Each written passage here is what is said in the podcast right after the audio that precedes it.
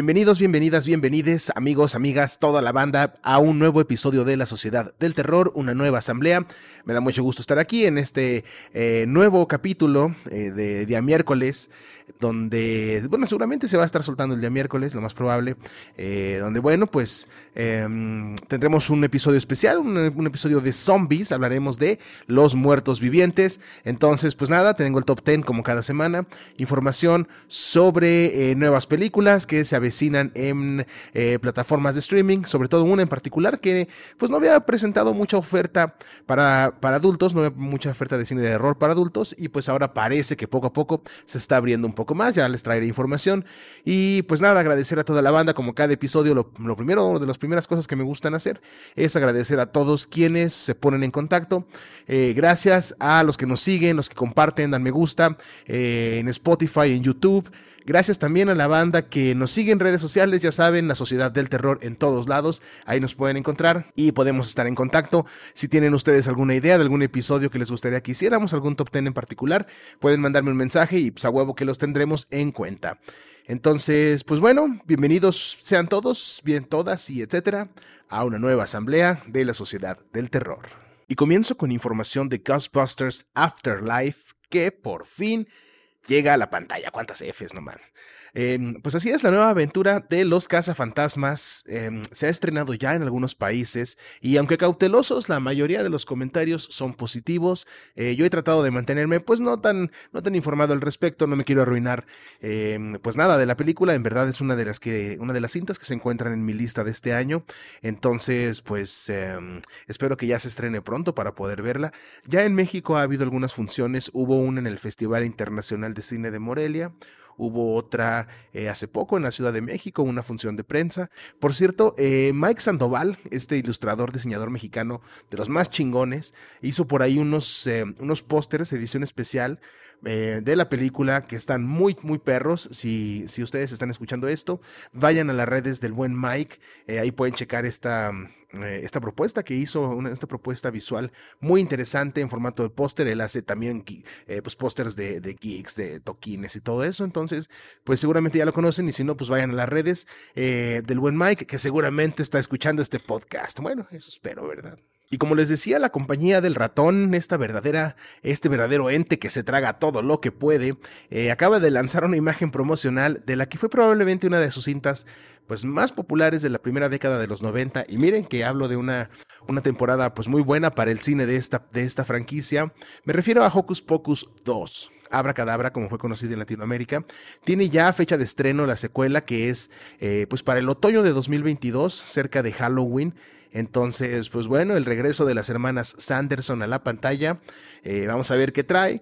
Em, sabemos que Disney le ha apostado bastante a, sus, eh, a su plataforma digital, esta Disney Plus, porque parece que será por ahí. Este va a ser el medio eh, a través del cual será lanzada esta cinta. Entonces, pues bueno, Beth Midler, Sarah Jessica Parker, Katie Najimy y compañía, parece que van a estar de vuelta. Pues a lo mejor si tú, tú estuviste cuando, si recuerdas cuando salió la primera película, pues a lo mejor ahorita ya no te llame tanto la atención esta, pero si tienes, pues no sé, hijos, hijas, sobrinas o nietas o no sé, pues a lo mejor ellos sí quieran eh, verla y pues es una buena manera de encaminar a los más pequeños, las más pequeñas dentro del mundo de lo macabro. Entonces, pues bueno, Hocus Pocus 2, a ver qué tal próximamente en Disney Plus. Y continuando con las noticias de Disney Plus, eh, va a ser bajo esta plataforma que se va a entregar la nueva, la nueva película de la saga del Depredador. Así es, tal como lo escuchan, eh, va a ser a través de Disney Plus, que como les decía, pues no ha tenido una apuesta muy, muy grande en lo que, em, en lo que se refiere a, pues, digamos, cine con una temática más para adultos, pues esta película que va a ser técnicamente eh, producida por Fox, em, pero pues sabemos que Fox fue comprado por Disney hace poco, eh, pues es la nueva entrega de la, del mundo del universo del depredador. El director es Dan Trachtenberg, quien si mal no recuerdo es el, es el director también de alguna de las películas de Cloverfield, no recuerdo exactamente cuál, pero él está detrás de alguna de esas cintas, entonces pues bueno, ya conocemos un poquito su estilo. Esta es una película protagonizada por Amber Midhunter y Stephanie Matías. Entonces, pues bueno, vamos a ver qué tal. La última película del Depredador no le fue nada bien. Este, sabemos que este pues, cazador del espacio ahí tuvo sus broncas en la última de sus entregas. Vamos a ver qué tal. Eh, a ver qué hace Fox, pues con el respaldo de Disney, ¿no? Entonces, pues bueno, a ver qué tal le va a la nueva eh, entrega de esta ya muy vapuleada saga del horror. Uno de los mitos más grandes en la historia de la humanidad es el de los muertos vivientes, o seres que reviven, valga la expresión. Es más, gran parte del mundo occidental se rige a partir de la existencia teórica de pues un muerto que revive, ¿no? Aunque digamos que ese es de otro tipo, es un muerto que revive de otro tipo. El cine de zombies ha sido siempre un referente pues em, de diversión, de controversia y sobre todo de mucha sangre. Así que después de una larga consideración, en verdad tomé en cuenta muchas películas, aquí está el top 10 de esta semana, películas de zombies. En el número 10, Zombie Strippers, película del 2008, dirigida por Jay Lee y protagonizada por Jenna Jameson, Robert Englund y Penny Drake. Honestamente, ninguna lista que se respete incluiría a Zombie Strippers en el top 10 de las mejores películas de zombies, pero como aquí no respetamos nada, pues me atreví a iniciar la lista con esta delirante, pero en verdad delirante, cinta de terror norteamericana del año 2008 y que cuenta la historia del pequeño pueblo de Sartre, Nebraska, eh, donde el portador, el, portador de un extraño virus que, que pues, reanima a los muertos básicamente, que es creado en un misterioso laboratorio del gobierno, pues logra llegar a un club de striptease que se llama El Rinoceronte el único club de striptease de la comunidad, eh, donde ella eh, pues logra infectar a una de las trabajadoras, quien eventualmente, escuchen esto, se convierte en la stripper más popular del lugar. Eh, porque al parecer pues los caballeros las prefieren muertas. Así que pues una a una las bailarinas se irán transformando en strippers, algunas, algunas hasta por elección, ¿no? Porque pues al parecer repito que eran las más populares, las strippers zombies. Entonces pues eventualmente este ejército de zombies busca, o este mini ejército de zombies, busca pues apoderarse del control del lugar y hasta que llegue el gobierno y bueno, pues se hace ahí una batalla muy cabrona. Una película con una premisa medio ridícula, honestamente, y pues con una historia más o menos igual. Zombie Strippers es una exótica combinación de sexo, tripas, peleas, balazos y comedia. Si pues, van a ver una película protagonizada por Jenna Jameson y con cameos hasta de Tito Ortiz, pues en verdad esperan mucho, pues honestamente no, no se puede. Entonces, pues si no esperan mucho, esta es una muy divertida película de terror, obviamente clasificación C, así que no la veas si eres menor de edad y con esa abrimos nuestro top 10. Número 9. Les Racines de la Mort o Las Uvas de la Muerte que hubo, hasta francés. Película del año 1978, dirigida por Jean Roland y protagonizada por Marie-Georges Pascal, Félix Martin y Serge Marquand. Em, pues continuamos la lista de esta semana con este filme del controversial director francés Jean Roland, quien pues al mismo tiempo igual de controversial que de culto. Eh, una cara conocida en el cine serie B europeo, quien llegó a contar con una larga carrera en el mundo del cine fantástico y hasta llegó a coquetear un poco con el cine para adultos hasta su fallecimiento en 2010. Pues esta película es una de sus obras más reconocidas, sobre todo por ser la primera cinta gore, eh, tal cual así de, cine gore francesa. Sí, es la primera de la que se tiene registro tal cual, entonces pues bueno. Esta, esta película cuenta la historia de Elizabeth, eh, una, pues una chava quien está a punto de eh, reencontrarse con su prometido en una, pues en una zona de la campiña francesa, ¿no? Unos paisajes muy bonitos. Em, sin embargo, pues al pasar por un viñedo, se da cuenta de que el pesticida que están utilizando para eh, tratar los campos de uva, pues comienza a tener cierto, digamos, efecto en las personas en la población local, convirtiéndolos en extrañas criaturas con características muy parecidas a los zombies, son prácticamente zombies, y que tienen tendencias a la violencia extrema. En su desesperado intento de mantenerse con vida, Elizabeth comienza a moverse de un pueblo a otro en búsqueda de su amado mientras debe enfrentarse a estos horribles seres. Una película que es combustible puro para las pesadillas, Las Uvas de la Muerte tiene reminiscencias de varias obras, siendo La Noche de los Muertos Vivientes de Romero pues, probablemente la más obvia de todas, y al mismo tiempo tiene la visión única de su director Jacques Roland. Em, Perdón, Jan Roland, no, no Jax, Jan Roland, ya le estoy cambiando el nombre, que en paz descanse. Eh, quizá la parte menos afortunada de toda la cinta sean los efectos especiales, este, que son muy propios de la época y de un presupuesto bajo, honestamente, pero más allá de eso es una cinta hermosa, eh, con un final devastador en verdad, y con una de las mejoras, una de las mejores, mejor dicho, tomas finales eh, que yo recuerde en el cine de horror. Gran cinta en el lugar número 9. Octavo lugar, Dead Snow. Película conocida en Latinoamérica con el desafortunado título de Zombies Nazis del año 2009, dirigida por Tommy Virkola y protagonizada por Charlotte Frogner, Stig Frod Henriksen y Bjorn Sundquist. Desde mi perspectiva, las cintas de zombies que alcanzaron cierta notoriedad lo hicieron principalmente porque no se tomaron a sí mismas muy en serio. Y este segundo trabajo del noruego Tommy Virkola, vaya que lo hace. O no lo hace. Ah, bueno, ustedes me entienden. Eh, ¿Y de qué forma? Sí, miren de qué forma. Eh, la premisa de la película es bastante sencilla. Un grupo de seis amigos organizan un viaje de diversión a las montañas de Oxfjord, Noruega. Eh, lugar que tiene una oscura historia detrás, pues fue uno de los principales bastiones nazis en los, eh, durante la Segunda Guerra Mundial en los países nórdicos. Sin embargo, pues tras el final de la guerra, el último batallón alemán logró huir de, de, las garras de los pobladores locales, quienes pues lo pues los emboscaron ahí de alguna forma y a este batallón pues se, se, les dieron por muertos, ¿no? Porque pues huyeron hacia las montañas, pero pues Craso craso error. Y el grupo, este grupo de seis personas, está próximo a descubrir que el grupo de zombies nazis que habita esa zona, pues tiene planes con ellos. Una gélida comedia terror, esta cinta nos recuerda que la sangre, las tripas y los zombies son un terreno ideal donde juega la diversión. Aunque no es una película que proponga nada nuevo, porque pues, el mismo Jean Roland, a quien acabamos de revisar en, el número anterior, tiene una cinta que gira en torno a un grupo de soldados nazis que reviven eh, gracias a los poderes de un lago encantado y que se llama, pues así, tal cual, el lago de los muertos vivientes. Eh, pues esto significa que no es nada nuevo el tema de los zombies, eh, de los nazis, mejor dicho, en las películas de zombies, pero en sentido estricto, eh, creo que el director logra, en, en, un sentido muy estricto de cine de zombies, esta película logra una, un balance muy bueno entre el humor negro, eh, la sangre y toda esta temática gore.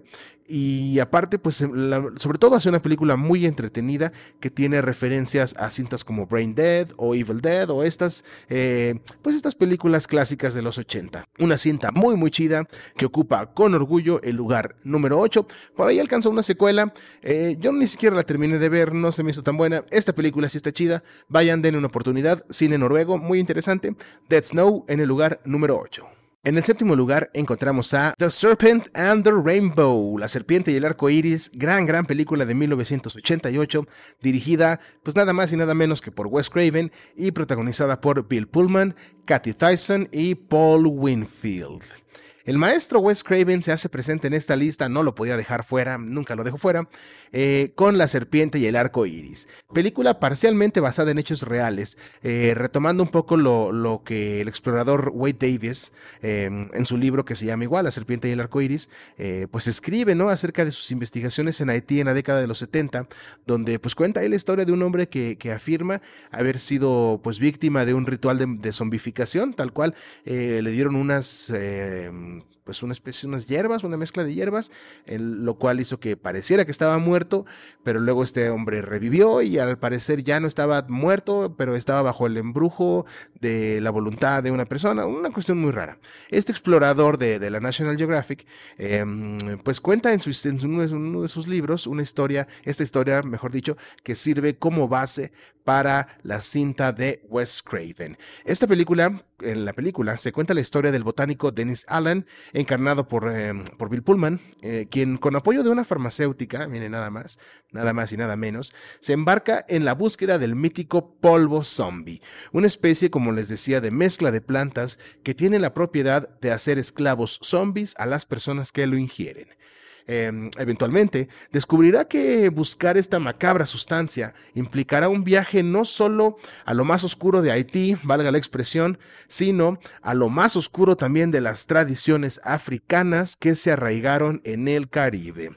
La serpiente y el arco iris nos lleva a un Haití mágico y tenebroso para indagar en los rituales de la zombificación, pero también nos muestra la belleza de un país rico en tradiciones y poseedor de un folclore único.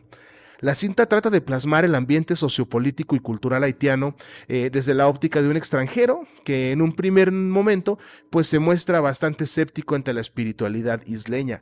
Recordemos que en Haití pues hubo un dictador que se valió ahí un poco de la creencia de la gente en el vudú para permanecer en el poder. Entonces pues esta película de sí medio de refilón pero también toca un poco ese tema. Así que pues de este modo asistimos tanto a un acercamiento desmitificador a las raíces del vudú eh, y el misterio zombie, como a un relato que indaga eh, en el componente fantástico y religioso de dichas creencias. Una cinta interesante, fantástica y terrorífica por igual, La serpiente y el arco iris es un acercamiento distinto al zombie tradicional y por eso ocupa el lugar número 7. Sexto lugar, The Return of the Living Dead, El regreso de los muertos vivientes, película de 1985 dirigida por Dan O'Bannon y protagonizada por Rudy Ritchie, John Russo y Russell Streiner. A partir de aquí la, lista se empieza a poner un poquito más cotorra y se empieza a tomar menos en serio a sí misma. Entonces, pues bueno, advertidos y advertidas están. A mediados de los 80, pues el cine gore serie B se encontraba en un apogeo muy muy cabrón. Y es que, pues bueno, si nos contextualizamos en ese momento, ya estaba terminada la, entonces trilogía de zombies de Romero.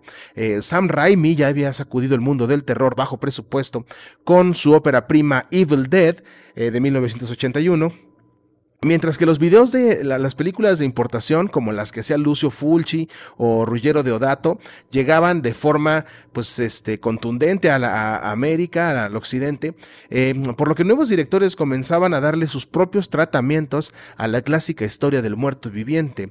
Y es bajo este contexto que nace el regreso de los muertos vivientes. Cinta que originalmente buscaba ser una especie de continuación, ¿no? De secuela a la película de La Noche de los Muertos Vivientes. De hecho, pues John Russo, uno de los escritores eh, de esta película, fue también escritor de la cinta original de 1968. Entonces, pues ahí la conexión, ¿no? Eventualmente abandonó por completo el esfuerzo de ser una cinta eh, continuación y se convirtió en una desternillante comedia llena de gags y situaciones deliciosamente ridículas todas ellas partiendo de una situación tan absurda que difícilmente podría haber sido llevada a cabo desde una perspectiva seria. Y es que escuchen la historia. Dos empleados de almacén de una compañía de suministros médicos liberan por accidente un gas fabricado por el ejército de Estados Unidos y que según uno de los personajes fue el causante de la plaga eh, de, eh, zombies ¿sí? del año de 1968, este, la plaga de cadáveres ambulantes que según esto eh, pues inspiró a la película del 68 diciendo como que pues hay yendo un poquito más a la metaficción, ¿no? Como que tomando esa referencia. El accidente del almacén, que está convenientemente situado junto a un cementerio, da origen a una lluvia ácida que hace que los muertos salgan de sus tumbas, nada más y nada menos, buscando devorar a cuanto ser humano se interponga en su camino. Una película que nos muestra por primera vez en pantalla a un zombie, a un que se mueve rápido y que se abalanza así encima de sus víctimas, algo que, que eventualmente pues ya sería como la norma, pero que en su momento esta fue la primera película que lo mostró como tal. El regreso de los muertos vivientes funciona no solo como parodia, sino como una de las mejores eh, películas de zombies jamás hechas. Y eso en el gigantesco y muy poco interrumpido valle que hay entre las películas de George A. Romero y las de Zack Snyder, pues no es poco decir. El lugar número 6, El regreso de los muertos vivientes. Y en el quinto lugar, Poultrygeist, The Night of the Chicken Death. Película de 2006, eh, dirigida por Lloyd Kaufman y protagonizada por Alison Soreboff, Jason Jahine y Kate Graham. Troma Entertainment, eh, conocido simplemente como Troma, es una productora y distribuidora de películas norteamericana eh, que pues básicamente se enfoca al cine independiente y en particular se dedica a hacer películas pues 100% absurdas, ¿no? Si, si hubiera una temática eh, que, que utilice generalmente pues es el absurdo. Su catálogo incluye joyas como El condón asesino y Abuelas rabiosas, ambas pues grandes, grandes películas, y que pues suenan, y que se ven, mejor dicho, exactamente como suenan, ¿sí? Y pues La Noche de los Muertos Vivientes es probablemente una de las joyas dentro de este, pues de este universo, ¿no? De entretenimiento troma. La historia se desarrolla en el American Chicken Bunker, o principalmente ahí, que es pues un restaurante de comida rápida que fue construido en un antiguo, eh, bueno, que es construido, mejor dicho, en un antiguo cementerio nativo americano, logrando así que un ejército de pollos zombie, eh, pues eventualmente busquen cobrar venganza. Sí, tal cual. Una cinta donde las hamburguesas cobran vida, los comensales se transforman en mutantes medio hombres pollo y tienen no una, sino dos muertes por penetración anal en menos de 20 minutos de película. Poultrygeist es una película, es una cinta sin un solo momento aburrido en pantalla, donde literalmente la demencia inunda la pantalla en todo momento y la sangre, tripas y la carne están fuertemente presentes. Por lo general las cintas de Troma son en su mayoría películas de culto. Por ahí está el sargento eh, Kabukiman, sí, este, obviamente Toxi, eh, otra, otra, pues otra saga ahí de las, eh, pues de las más famosas de Troma. Este, Nukem High, la, saga de Nukem High, también muy divertida. Pero pues esta Poultrygeist es, pues uno de los trabajos ya del 2000 para acá, que tienen a lo mejor algunos efectos especiales, pues un poco más trabajados. Tampoco esperen mucho, es una película de bajo presupuesto, a fin de cuentas serie B, pero pues definitivamente es una de las obras más interesantes que tiene el catálogo de Troma Films. Sin embargo, la que para mí es eh, la mejor de toda su oferta en la actualidad es la cinta que ocupa el lugar número 4. Mutant Blast, película del 2018, dirigida por Fernando Ale y protagonizada por Pedro Barao Díaz, María Leite y Joao Vilas. Cinta portuguesa producida, como ya les decía, por Troma Entertainment, eh, producida y distribuida. Mutant Blast es una muy, pero muy buena película de zombies que obligó al mundo a voltear pues, los ojos a la península lusitana. La historia cuenta la, eh, la, vida de María y TS-347, ese es su nombre, TS, las letras 347, quienes son una especie de supersoldados eh, que son perseguidos por una célula militar eh, responsable de experimentos científicos que han resultado en un apocalipsis zombie. Mientras escapan, conocen a Pedro, que es un güey, pues tal cual un Pedro, un güey X, tal cual un Pedro cualquiera, que pues podemos definirlo como un hombre poco ambicioso, que justo cuando lo encuentran está súper crudo, tiene una, resaca terrible. Entonces, pues em, eventualmente juntos los tres tratarán de huir hacia un lugar seguro, pero para ello, antes tendrán que enfrentarse a una serie de complicaciones, entre las que destaca un, al parecer, inminente ataque nuclear. Esta es una producción de Troma con todo lo que eso implica, partiendo de un presupuesto ínfimo y manejado eh, en un tono muy de serie B, ¿ok? Es una película que, pues, como hemos hablado, tiene eh, pues esa característica. Igual mezcla gore, elementos absurdos y un humor que pues ya sabemos el toque de la casa de Troma. Por lo que es recomendable que si no estás tan, familiarizado con este tipo de películas, pues más o menos sepas a lo que vas, ¿sí? Eh, no intentes buscarle un, un, mensaje muy profundo ni nada porque pues como tal no lo tiene. La cinta pues no, no tiene mucho sentido y pues eventualmente te vas a quebrar la cabeza, valga la expresión, eh, tratando de descifrarla y pues no, no tiene caso. Mutant Blast es un disparate de principio a fin, con un argumento y unos personajes que en verdad tienen demasiados giros, eh, que van a medida que va avanzando la película, volviéndose cada vez más locos, más insensatos y dejándonos ciertas escenas que te harán o reír a carcajadas o apagar la televisión. De plano no hay punto medio, o vas a amar esta película o te va, te va a cagar, la vas a odiar y no la vas a soportar. Esta cinta deja la sensación al espectador de haber pasado unos 83 minutos aproximadamente, porque dura muy poquito. Eh, a te, da la sensación de haber pasado 83 minutos viendo una película muy mala en casi todos los sentidos, pero muy, muy entretenida en todos, en todo. Entonces, pues a fin de cuentas siento que ese es su objetivo. Muy recomendada si tienes ganas de ver algo absurdo, que incluya zombies, robots y cosas cada vez más locas. Gran película, Mutant Blast. Tercer lugar, Children Shouldn't Play with Dead Things, o Los niños no deberían jugar con cosas muertas. Película de 1972, dirigida por Bob Clark y protagonizada por Alan Ormsby, Valerie Mamchest y Jeff Gillen. Eh, una película para mi gusto tremendamente infravalorada, filmada en 14 días y con un presupuesto de 50 mil dólares, Los niños no deberían jugar con cosas muertas es una muy interesante cinta de zombies que se desmarca ligeramente de lo que este género suele ofrecer. Eh, me explico. No es una película seria con tintes sociales como tipo Dawn of the Dead, o, o, al menos la original, ni tampoco es una película serie B que resulta irrisoria por lo mala que es.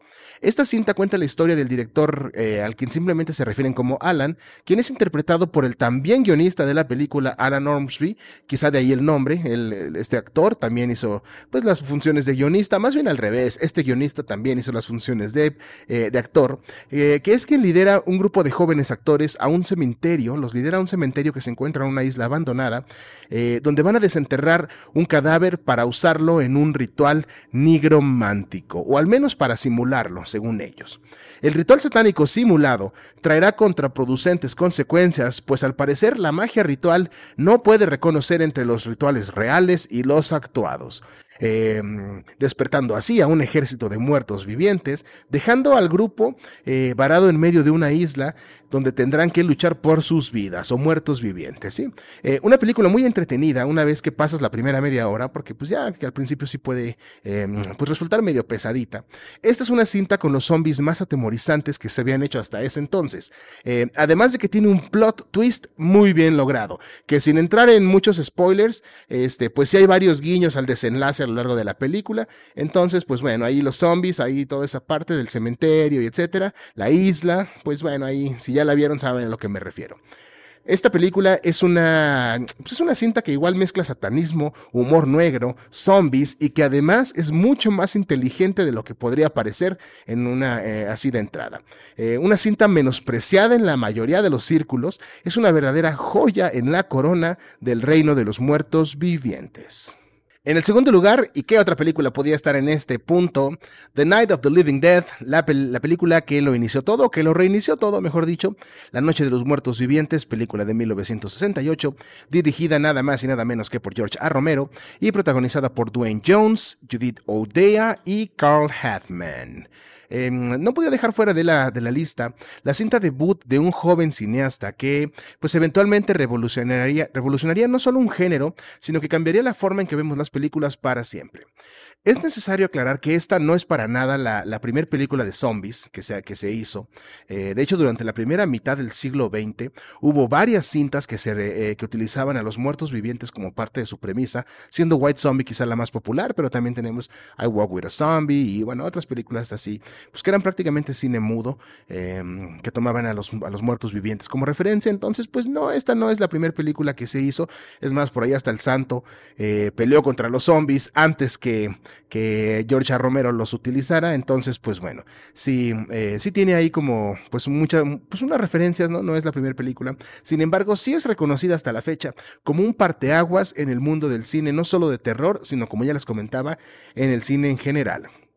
La trama se centra en cómo un grupo, pues bastante heterogéneo, de personas intenta sobrevivir en el interior de una granja aislada después de que los muertos, por una causa desconocida, vuelvan a la vida, persiguen a los vivos y además de todo, dan inicio a un apocalipsis zombie.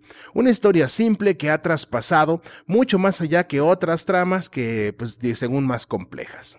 Em, una cinta filmada expresamente en blanco y negro, aunque el presupuesto daba para hacerlo a color. Em, la Noche de los Muertos Vivientes es definitivamente una piedra angular para la historia del cine y pues bueno, no hay mucho más que pueda decirse. Si no la han visto, ¿qué están esperando? La Noche de los Muertos Vivientes de George A. Romero, película, gran, gran película de 1968 eh, en el lugar número 2. Algunas menciones especiales que no alcanzaron a llegar a nuestro top 10 eh, por alguna cosa o por otra son, como ya les comentaba, White Zombie, película de 1932 dirigida por Victor Halperin y protagonizada por el mismísimo Bela Lugosi, Match Bellamy y Joseph Cawthorne. Em, este sí, pues se puede decir que es la cinta que lo inició todo. Eh, White Zombie tiene el reconocimiento como la primera película que muestra un zombie en pantalla, con una historia perturbadora y actuaciones de primera. Eh, como ya les mencionaba, pues nada menos que Vera Lugosi hace el papel de Legendra o Legendre, que es el hechicero vudú. Eh, y pues esta es una gran cinta, sí, honestamente es una gran película. También se quedó muy cerca de Omega Man, el hombre Omega, película de 1971, dirigida por Boris Sagal y protagonizada por Charlton Heston, Rosalind Cash y Anthony Serve. Em, esta cinta que plantea la premisa de que el último hombre en la Tierra parece no estar solo, ha sido referenciada hasta el cansancio. Vaya, hasta un capítulo de Los Simpson de la casita del árbol del horror. Pues, pues literal es la misma historia que esta película. Eh, y pues bueno, eso ya la hace una buena película o la hace un must en, eh, pues para nosotros los que somos fanáticos del cine fantástico. Eh, no aparece en la lista porque técnicamente no es una película de zombies, pero pues sí, es una cinta muy entretenida. me faltó mencionar también a Shaun of the Dead, Brain Dead y Reanimator, todas excelentes cintas, pero pues ya hablé de ellas en episodios recientes y quería darle oportunidad a otras obras. y ahora sí, el primer lugar del Club de los Muertos Vivientes es para Zombie, también conocida como Zombie Flesh Eaters o Zombie 2 en Europa, película dirigida por Lucio Fulci eh, del año 1979 y protagonizada por Tisa Farrow, Ian McCulloch y Oretta Gray. La película de culto por excelencia para los amantes del género, Zombie de Lucio Fulci es una cinta cargada de tripas, sangre, acción y sobre todo entretenimiento. La premisa es bastante simple. Un barco flotando erráticamente en las costas de Nueva York eh, descubre al llegar a la policía a su macabro pero macabro tripulante. Un zombie que al parecer pues es neutralizado rápidamente por los policías, ¿no? Por estos güeyes de azul y que es lanzado por la borda del barco, un hecho que eventualmente pues traería catastróficas consecuencias. Al mismo tiempo, Anne Bowles, quien es la hija del dueño del misterioso barco, comienza la búsqueda de su padre, quien tres meses después perdón, quien tres meses antes, no, ni que después, había salido, según una carta dejada por él mismo, eh, con dirección a la isla caribeña de Motul, un lugar ficticio, obviamente, que tiene la fama de estar embrujado. Una vez en la isla, las cosas dan un giro inesperado y eventualmente el lugar completo se encuentra plagado de seres hambrientos de carne y sedientos de sangre humana. Una película desmesurada que se preocupa más por ofrecer un espectáculo gore que contar una historia. Eh, en mi opinión, este es el punto de partida para las películas zombies. La cinta perfecta que enseña cómo se hace una película de muertos vivientes o cómo se debe hacer una película de muertos vivientes. Si eres fan de las películas de zombies, seguramente ya la viste. Y si no es un género que tú por lo general eh, pues te guste mucho ver, eh, definitivamente esta es la película que, a la que debes recurrir cuando tengas ganas de ver algo de zombies. Oscura, putrefacta, violenta y que no se anda por las ramas puro y duro, giallo italiano. Recomendadísima. Y si han llegado hasta aquí, quiero agradecer a todos, a todas, a todos quienes se han puesto en contacto, quienes eh, nos han acompañado, gracias a toda la banda. Em, este, poco a poco hemos crecido, hemos, llegado a más gente y pues qué chido, quienes eh, dan me gusta, quienes comparten, repito, nos siguen en las redes sociales, YouTube, Spotify, eh, les agradecemos mucho, que tengan muy buenas tardes, muy buena, pues muy buena continuación de semana, no sé cuándo estén escuchando esto y pues nos escuchamos la siguiente emisión. Que tengan buenas tardes. Adiós.